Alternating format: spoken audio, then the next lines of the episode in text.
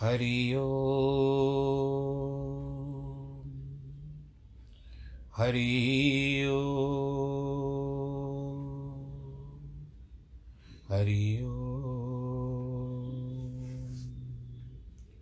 गुरुर्ब्रह्मा गुरुर्विष्णु गुरुर्देवो महेश्वर गुरुर्साक्षात् परब्रह्म।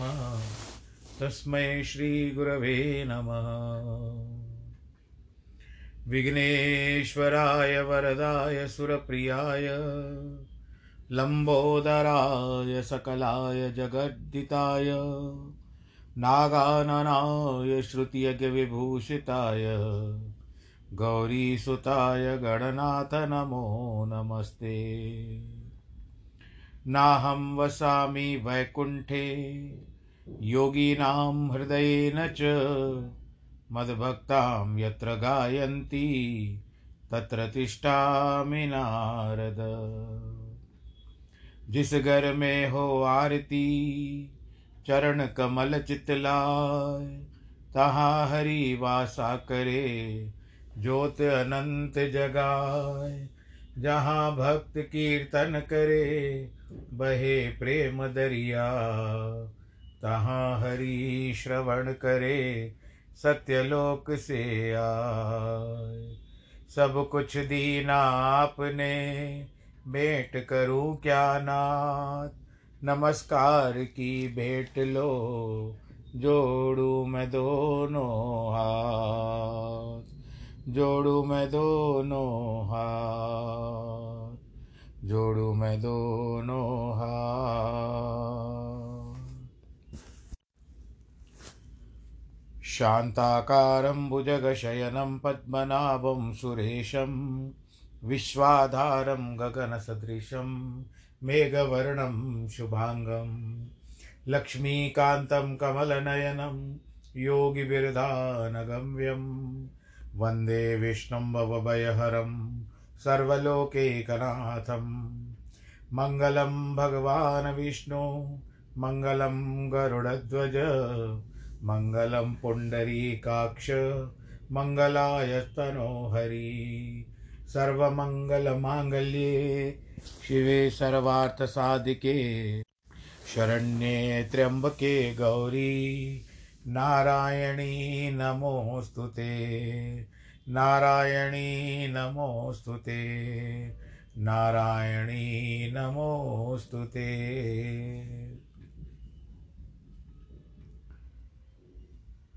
श्रीकृष्ण गोविन्द हरे मुरारे, हे नाथ नारायण वासुदेव। श्रीकृष्ण गोविन्द हरे मुरारे, हे नाथ नारायण वासुदेव। हे नाथ नारायण वासुदेव। श्रीनाथ नारायण वासुदेव। हे नाथ नारायण यणवासुदेव श्रीनाथनारायणवासुदेव श्रीकृष्णगोविन्द हरे मुरारे हे नाथ नारायणवासुदेव हे नाथ नारायणवासुदेव हे नाथ नारायणवासुदेव नारायणं नमस्कृत्यं नरं चैव नरोत्तमं। देवीं सरस्वतीं व्यास ततो जयमुदीरयेत् कृष्णाय वासुदेवाय, हरे परमात्मने, प्रणतक्लेशनाशाय, गोविन्दाय नमो नमः। सच्चिदानन्दरूपाय, विश्वोत्पत्त्यादिहेतवे, तापत्रयविनाशाय श्रीकृष्णाय वयं नुमः। यं प्रव्रजन्तमनुपे, तमपेतकृत्यं द्वैपायनो विरह, कातर आजुआवः पुत्रेति तन्मयतया सर्वो विनेदुस्तं सर्वभूतहृदयं मुनिमानतोऽस्मि मुनिमानतोऽस्मि। मुनिमानतोऽस्मि।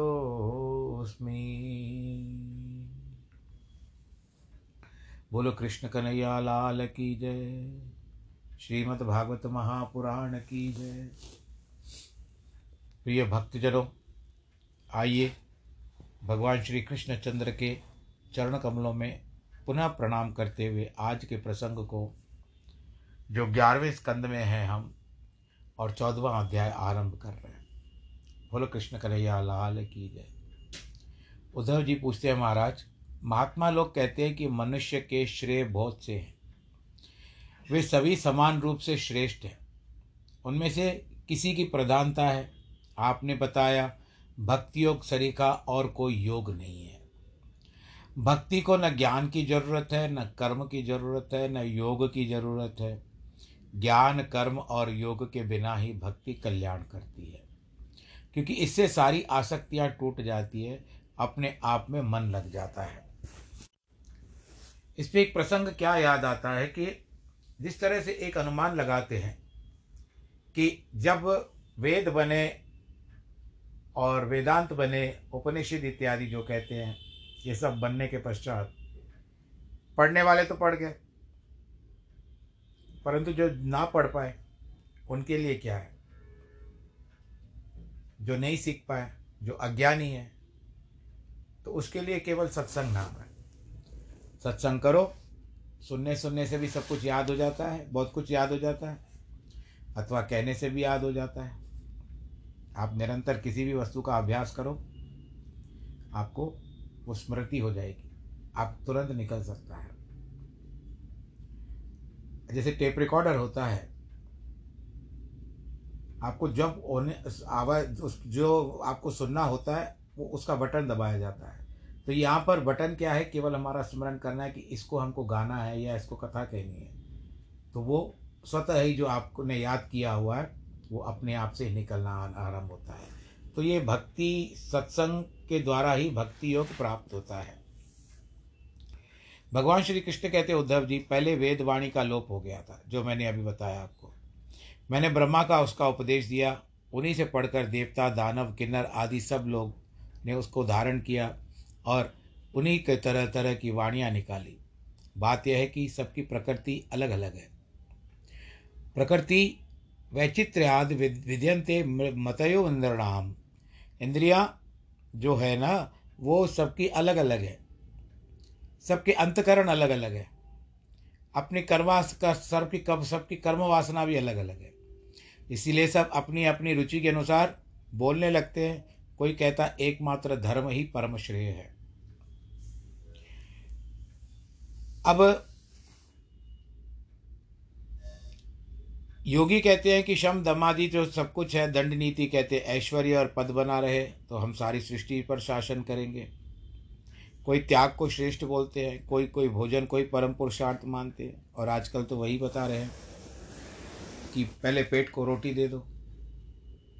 भूखे पेट भजन न ही गोपाला। कोई यज्ञ दान आदि को सर्वश्रेष्ठ मानते हैं, परंतु ये सब नष्ट होने वाला है, तुच्छ है। अंत में इन सब का फल दुख ही मिलता है। कभी कोई ऊंच नीच हो गई, ऐसे नहीं कि सब पूरा दुख मिलता है, परंतु कहीं कोई ऊंच नीच हो गई तो दुख मिलता है। मय अर्पित अर्पिता मान सभ्य निरपेक्ष सर्वतः। असल में सुख तो भक्ति में है, जिसे दुनिया की कोई चीज़ नहीं चाहिए, जिसने अपने मन को मुझमें अर्पित कर दिया है। आप कभी भी धुनी लगाओ, श्री कृष्ण हो नाच नृत्य करो, भक्ति के साथ, आनंद के साथ, भगवान जी का गुणानुवाद करो, उस समय आपको संसार याद नहीं रहता। पर सत्संग भी सुनने जाओ तो टेंशन में ना जाया करो, नहीं तो सारा ध्यान वहीं पर लगा रहता है। हमसे भी होता है भाई, ऐसी कोई बात नहीं है। परंतु फिर भी एक मन को पक्का करके निकलना पड़ता है। मुझमें अर्पित कर दिया है जो मेरे साथ मिलकर बैठा है, उसको मिलने वाला सुख विषय पुरुषों की कहाँ से मिलेगा? अब जब आप वस्त्र खरीदते हो, दिवाली के समय में नए नए वस्त्र खरीदते हो, या कोई उत्सव है, आप नए वस्त्र पहनना चाहते हो, तत्पश्चात घर में ब्याह इत्यादि है तो नए वस्त्र तैयार होते हैं, सजाए जाते हैं। ठाकुर जी के लिए भी लेते हैं कई लोग। मैंने देखा है अपनी आँखों से। मेरी धर्मपत्नी स्वयं इन बातों का ध्यान रखती है कि क्यों ना ठाकुर जी भी पहने। तो ये भी तो प्रेम है ना आपका, उसके प्रति लगाव है। मैं भी सेवा पूजा करता हूँ, पत्नी के साथ ऐसी कोई बात नहीं है, परंतु विशेषतः श्रृंगार इत्यादि का ध्यान वही रखती है आप बड़े बड़े नगरों में किसी सड़क के किनारे खड़े हो जाइए एक एक मिनट में दो दो सौ मोटरें भागती दिखाई देगी और आजकल तो आपको पता है कि किस तरह से ट्रैफ़िक हो चुकी है। उनमें बैठे लोग कहाँ दौड़े जाते हैं? आपको पता है, बस ऐसी गाड़ी चली जाएगी। जाने वाले का गंतव्य पता है आपको? आपके सामने से गाड़ी गुजर गई, आपने कभी किसी को रोक करके पूछा कि इतनी आग लगाई हुई है, बुझाने वाला कौन? भगवान कहते उद्धव जी, जिसका मन संतुष्ट होता है, वे तो जहाँ जाए, वही आनंद आ जाता है। भक्त तो सार्वभौम, रस, रसाधिपत्य, योग सिद्धि अथवा अपुन भूर्व कुछ भी नहीं चाहिए। इसीलिए ब्रह्मा जी, शंकर, संकर्षण जो शेषनाग है लक्ष्मी जी और यहाँ तक मेरा अपना शरीर भी मुझे उतना प्यारा नहीं है जितने मुझे तुम प्यारे होते हो। ये भगवान श्री कृष्ण उद्धव को कह रहे हैं। भगवान का अर्थ है तुम। तुम्हारे जैसा भक्त। लेकिन ऐसे भक्त मुझे पसंद नहीं है जो तख्ती पर लिख कर लटका देते हैं, मैं भक्त राज हूँ, मैं भक्ति करता हूँ। मुझको तो मुझे तो भक्तों में ये लक्षण चाहिए। भगवान जी कहते हैं कि निरपेक्षम मुनिम शांतम निर्वैरम समदर्शनम। जिनको किसी की अपेक्षा अपेक्षा नहीं है, जिनकी दृष्टि शक्ति कभी लोप नहीं होता, उनका नाम निरपेक्ष है। ईक्षा माने दृष्टि और अपेक्ष माने अपगता, ईक्षा यस्य। जिसकी दृष्टि चली गई है, वह अपेक्ष हो गया है। दुनिया में जितने भी अपेक्ष हैं, वो नाम मात्र के अंधे हैं। उनमें जो बिल्कुल निष्क्रांत है, वह निरपेक्ष है। भगवान कहते हैं, जो निरपेक्ष है, मुनि है शांत है, निर्वैर है, समदर्शी है, मैं उनके पीछे पीछे चलता हूँ। क्योंकि मेरी एक ऐसी मान्यता है कि ऐसे भक्त के चरणों की धूली मुझ पर पड़ जाए तो मैं पवित्र हो जाऊँ। भगवान जी कहते हैं, भक्तों का मान रखते हैं, देखो।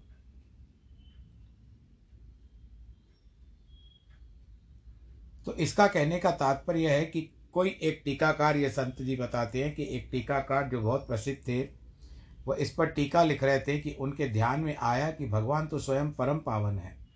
फिर वे क्यों कहते हैं कि मैं पवित्र हो जाऊँगा? क्या भगवान में कोई अपवित्रता है? फिर उन्होंने स्वयं पासा पलट करके लिख दिया, भगवान इसके लिए पीछे पीछे चलते हैं कि उनकी चरण धूलि से भक्त पवित्र हो जाएगा। लेकिन वे सब पीछे पीछे चलेंगे तो आगे चलने वाले भक्त पर उनके पाँव की धूल कैसे पड़ेगी? असल में भगवान अपनी दृष्टि से अपने एक असंगति अनुभव करते हैं कि भक्त तो अपना सर्वस्व, अपना अहम और अपना मम सब कुछ मुझे प्रेम समर्पित कर देता है। इसीलिए मुझे ये यथा माम प्रपद्यन्ते, तांस तथैव बजाम्य हम उनके अनुसार, परंतु ऐसा नहीं कर पाता। एक भक्त को अपना सर्व अहम और सर्व मम अर्पित कर दो। मुझसे जैसा सच्चा प्रेम भक्त करता है, वह सर्वात्मा यही समझता है कि मेरे सिवाय उसका कोई नहीं है। वैसे ही सच्चा प्रेम, यदि मैं अपने एक भक्त के प्रति करूँ कि मेरे, तेरे सिवा और कोई नहीं है तो मैं एक का ही होकर के रह जाऊँगा। फिर दूसरे भक्तों का कैसे हो सकता हूँ? ये भगवान जी विचार करते हैं। इसी कारण भगवान को अपने में यह कमी अनुभव होता है कि भक्त लोग जो मुझे सच्चे दिल से मेरा, मुझे अर्पित करते हैं परंतु मैं उनके प्रति थोड़ी सी भी माया रखता हूँ। जो भक्त सामने आता है, उसे कहता हूँ, मैं तेरा ही हो गया। भगवान जी, आपको पता है ना कि पक्षपात नहीं करते पार्शलिटी नहीं करते। यह जो मेरे अंदर कपट है, उसको छूटने के लिए मैं भक्तों के पीछे पीछे चलता हूँ। उनके चरणों की धूली सिर से लगाता हूँ, कहता हूँ कि, तू बड़ा है, मैं छोटा हूँ, तू सच्चा है, मैं कच्चा हूँ। बोल कृष्ण कन्हैया, लाल की जय। भगवान जी ने सनकादिकों को भी कहा था, जब जय विजय की आई थी, बारी श्राप आई कि श्राप दे दिया था, तब उन्होंने कहा था, ब्राह्मण कोई, ब्राह्मण तो कोई चरणों की धूल तो मैं अपने सिर पे लगाता हूँ। भगवान कहते हैं, जो मेरे लिए निष्किंचन भगत, भक्त हैं, सब प्रेम करने वाले हैं। उनको जिस निरपेक्ष सुख की प्राप्ति होती है, वह संसार के लोगों की प्राप्ति नहीं होती। यदि ऐसे भक्त के सामने कभी विषय आएगा तो उन विषयों में मेरी भक्ति दबा देती है। जैसे आग लकड़ी को जला देती है, वैसे यदि मेरे भक्त से कभी गलती भी हो जाए तो उस गलती का निवारण मेरी भक्ति कर देती है। बोलो, कृष्ण कन्हैया, लाल की जय। उद्धव, मैं ये योग सांख्य तथा मद्विषया भक्ति रुद्धे नांसी कृष्ण नशह उद्धव, मैं योग सांख्य धर्म स्वाध्याय तप और त्याग से वश में नहीं होता। मेरी भक्ति मुझे वश में करती है। केवल एक भक्ति से ही मैं वश में मेंता हूँ। मेरी भक्ति उन लोगों को भी पवित्र कर देती है, जो जन्म से ही चांडाल हैं। भक्ति पुनाति मनिष्ठा शपकानपि संभवात। एक दिन वृंदावन में श्री शंकराचार्य महाराज ने अपने भाषण में कहा कि कोई जाति से, विद्या से, बुद्धि से, ऐश्वर्य से धन से श्रेष्ठ नहीं होता। श्रेष्ठ वही है जिसके हृदय में भगवान की भक्ति होती है। यही भगवान कहते हैं, यही भागवत धर्म है। उद्धव जी, यदि किसी में सत्य, दया, युक्त धर्म हो तपस्या युक्त विद्या हो, परंतु भगवान की भक्ति न हो तो वह धर्म और विद्या उसके पवित्र नहीं कर सकती। आज बड़े बड़े संत महात्मा जो है, वो भक्ति, भले संत बड़े बन गए हो, उपदेश बहुत दे सकते हैं, परंतु स्वयं मन में भक्ति नहीं रखते।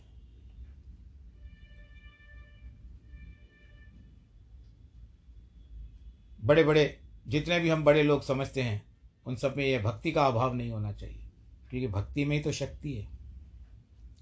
जिसके हृदय में भक्ति नहीं है, शरीर में रोमांच नहीं है, चित्त में द्रवता नहीं है, जिसकी आँखों में आँसू नहीं है, उसका अंतकरण कैसे शुद्ध होगा? महात्मा वही है, सत्संगी वही है, कथा वाचक वही है, जो कथा सुनाते सुनाते जब ऐसा कोई प्रसंग आ जाए, दुख भरा प्रसंग तो उसकी नेत्रों से स्वयं अश्रुधारा बह जाए, तभी जा कर के वो कथा में उतना रस घोल सकेगा। बोल कृष्ण कन्हैया लाल की जय। वाग गद गदा द्रव्यते यस्य चित्तम, रुदत्य भीक्षणम हसती क्वचित कचिच विलज उदगया गायती नृत्यंते नृत्यते च मदभक्त्युक्तो भुवनम पुनाती। जिसकी वाणी प्रेम से गदगद हो रही है। जो बार बार रोए, हंसे, गान करे और नाचे, वह क्या करता है? सारे संसार को पवित्र कर देता है। या मैं आपके अनुमान सुनाता हूँ कि योगे न धर्मे धर्मेण आत्मान पुनाति। योग से धर्म से मनुष्य अपने को पवित्र करता है। ज्ञाने न अविद्या निवृत्ति द्वारा मनम पुनाति। ज्ञान से अविद्या निवृत्ति द्वारा अपने आप को पवित्र करता है। ठीक है, परंतु भक्ति युक्तो भुवनम पुनाति। भक्ति युक्त मनुष्य चौदह भुवनों को, सारे लोगों को पवित्र कर देता है। भक्ति तो विसर पड़ी है, चारों ओर फैल जाती है। उद्धव जी, जिस प्रकार आग से धातु अपनी मैल छोड़ देती है, उसी प्रकार भक्ति युक्त से कर्म आत्मा कर्म छोड़ देता है। जैसे जैसे मेरे नामोच्चारण कथा श्रवण आदि से अंतकरण की शुद्धि होती है वैसे वैसे सूक्ष्म वस्तु का दर्शन होता है। जैसे अंजन लगाने से आँखों में देखने की शक्ति बढ़ती है, वैसे ही अंतकरण शुद्ध होने पर सूक्ष्म वस्तुओं को देखने में सामर्थ्य बढ़ जाता है। जो विषय का चिंतन करेगा, उसे विषय में आसक्ति होगी। जो भगवान का स्मरण करेगा, उसे भगवान में आसक्ति होगी। इसीलिए संसार में जो बुरे बुरे किंतु मनोरम विषय है, उनका परित्याग करके मुझमें मन लगाओ। जो संसार के रोग, भोग राग में लगा हुआ है, उनका संग छोड़कर एकांत में बैठना चाहिए। मेरा ध्यान करना चाहिए। संसार में क्लेश, बंधन उनके हेतु बहुत है, परंतु पति पत्नी का स्त्री पुरुष का जो यौन आकर्षण है, इसके बढ़कर और कोई फंदा नहीं है। अब जब उद्धव जी पूछते हैं, महाराज, आपका ध्यान कैसे करें? तो भगवान ने ध्यान करने की विधि बताई। ध्यान करने के लिए धरती सम होनी चाहिए, आसन सम होना चाहिए। और बैठने का ढंग भी सम होना चाहिए।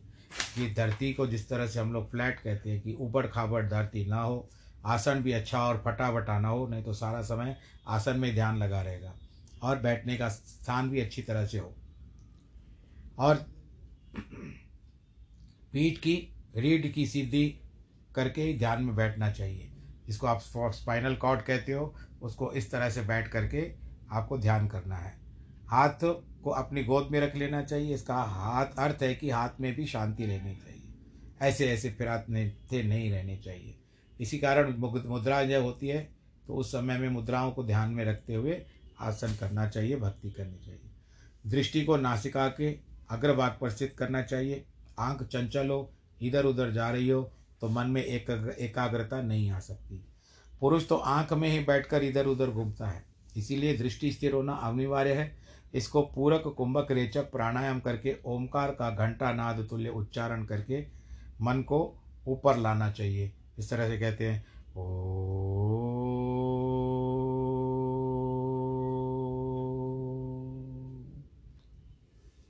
दस दस बार लंबा प्रण करके, दीर्घ स्वर, तीन बार ओमकार का उच्चारण करके साधक जितानिल हो जाता है। हृदय के कमल को ऊर्ध्वमुख करना चाहिए। मुरझाया हुआ है, उसको जागृत कर देना चाहिए। उसके आठ दल हैं। कर्णिका का साथ ध्यान करना चाहिए। उस कर्णिका में सूर्य, सोम और अग्नि का विन्यास करना चाहिए। अग्नि के अंदर भगवान का ध्यान करना चाहिए। देखो यह तो भगवान की बताई ध्यान विधि की बात है। अब संत महात्मा कहते हैं, अब कुछ भक्तों और फकीरों की बात सुनो। जब किसी से यह कहा कि हृदय में पहले सूर्य का ध्यान करो फिर चंद्रमा का ध्यान करो, फिर अग्नि का ध्यान करो। अग्नि का ध्यान करो, क्योंकि अग्नि ईश्वर का स्वरूप है, तब वृंदावन के भक्तों ने कहा, हमने हाथ जोड़ा ऐसे ध्यान को। हमारे एक श्याम सुंदर अग्नि में क्यों जाएँ भाई? अयोध्या के भक्तों ने कहा कि कोई कर्मकांडी हो तो अग्नि के बीच में भगवान का ध्यान करे। हम तो अपने भगवान को आग के पास नहीं जाने देंगे। लेकिन फ़कीर ने कहा हमें तो भीतर की आँखों से भगवान के रूप सौंदर्य का दर्शन होता है। यहाँ सूर्य का अर्थ सूर्याधिष्ठात्र नेत्र हैं। सूर्य है अधिदेवता, नेत्र इंद्रिय है। इसीलिए हमें मानस नेत्र से भगवान के रूप सौंदर्य को देखना है। इसी तरह मन के अधिष्ठात्र देवता है चंद्रमा। अतः मन से भगवान को प्यारा प्यारा देखना है। चंद्रमा है। अग्नि वाघ दिष्टात्री देवता है। वाघ वाघ देवता है। इसीलिए जो अपना इष्ट मंत्र है, उसके मध्य में परमात्मा का दर्शन करना है। जब हमारी वाकवाणी निकलती है तो अग्नि का स्वरूप है। अग्नि में इष्ट के ध्यान, अर्थ, आग नहीं, अपने मंत्र से मंत्र मूर्ति के रूप में भगवान का ध्यान करना चाहिए।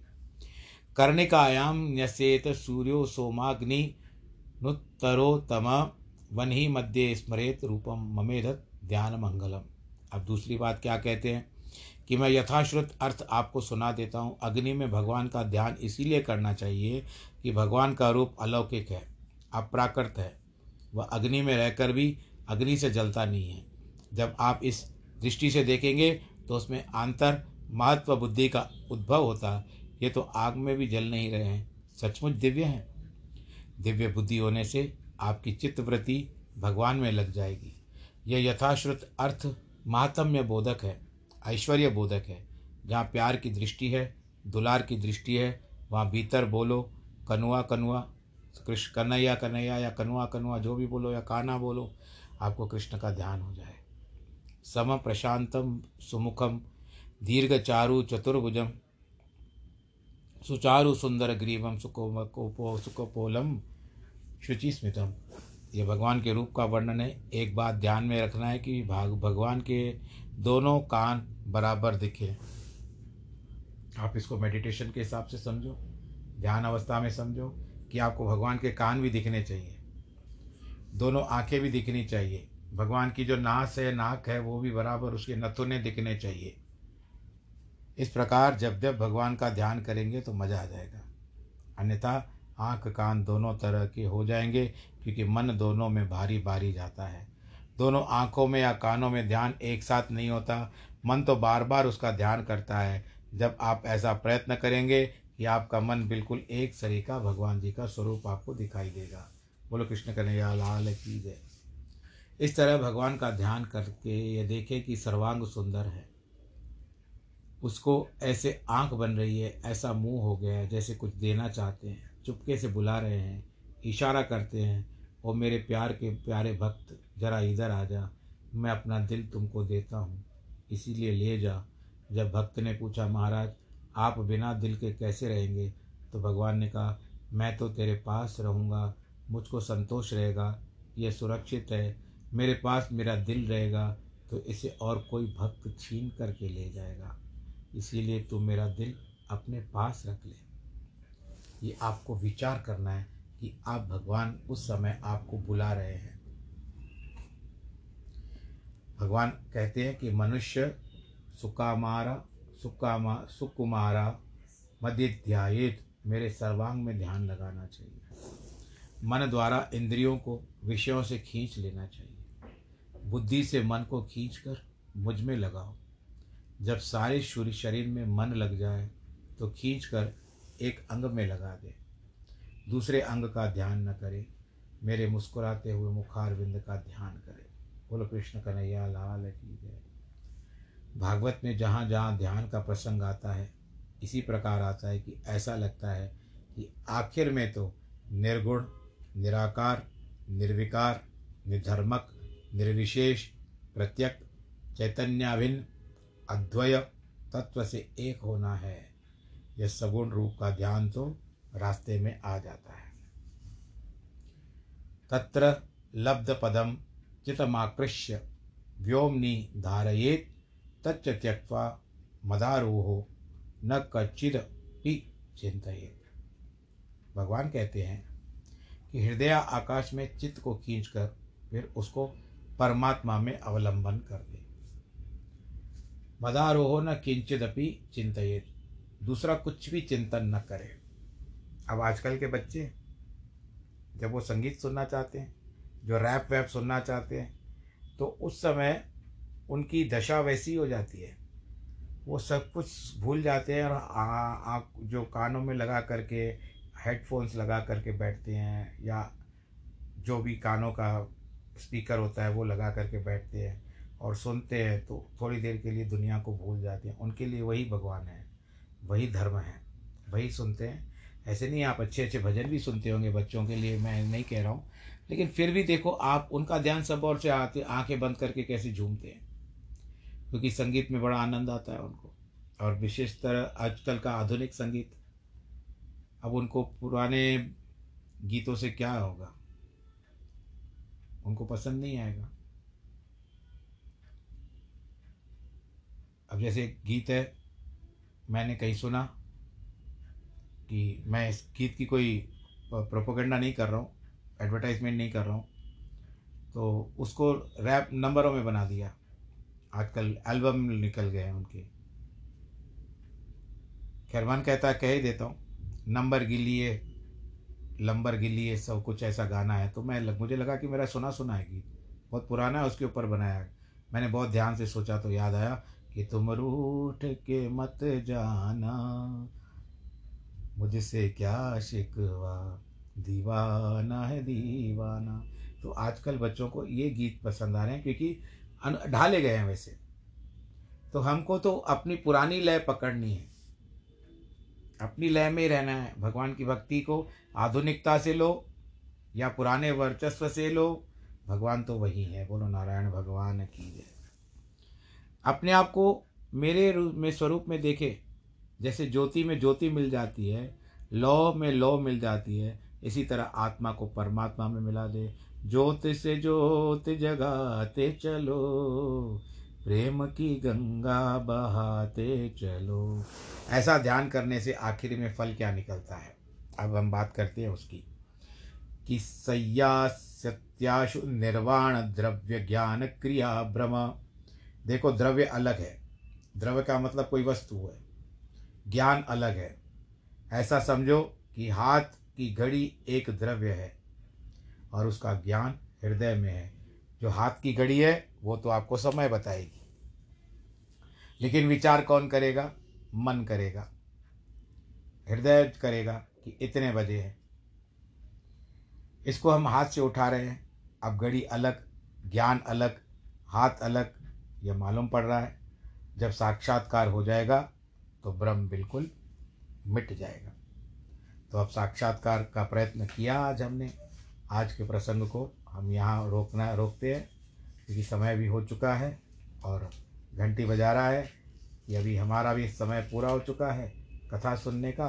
इसके लिए आनंद के साथ आप भी अपने घर पे, अपने घर में आनंद के साथ रहे, खुशी के साथ रहे, भगवान आपको प्रसन्न रखे, प्रफुल्ल रखे, आनंदित रखे और आपके कार्य सदैव भगवान की भक्ति के साथ, अन्य कार्य भी आपकी मनोकामनाओं के साथ पूर्ण होते रहें, यही इस ब्राह्मण की भगवान जी से प्रार्थना है, जिनके वैवाहिक वर्षगांठ है और जिनके जन्मदिन है, उनको बहुत बहुत बधाई। ईश्वर आप सबको दीर्घायु प्रदान करे और निरोग काया दे। आप अपना ख्याल रखिएगा, ये नया वेरिएंट आ गया है, इसके लिए आप भ्रमित मत होइएगा, अपना ख्याल ज़रूर रखिएगा और मास्क ज़रूर पहनिएगा, बाकी होता है कि नमो नारायण नमो नारायण नमो नारायण।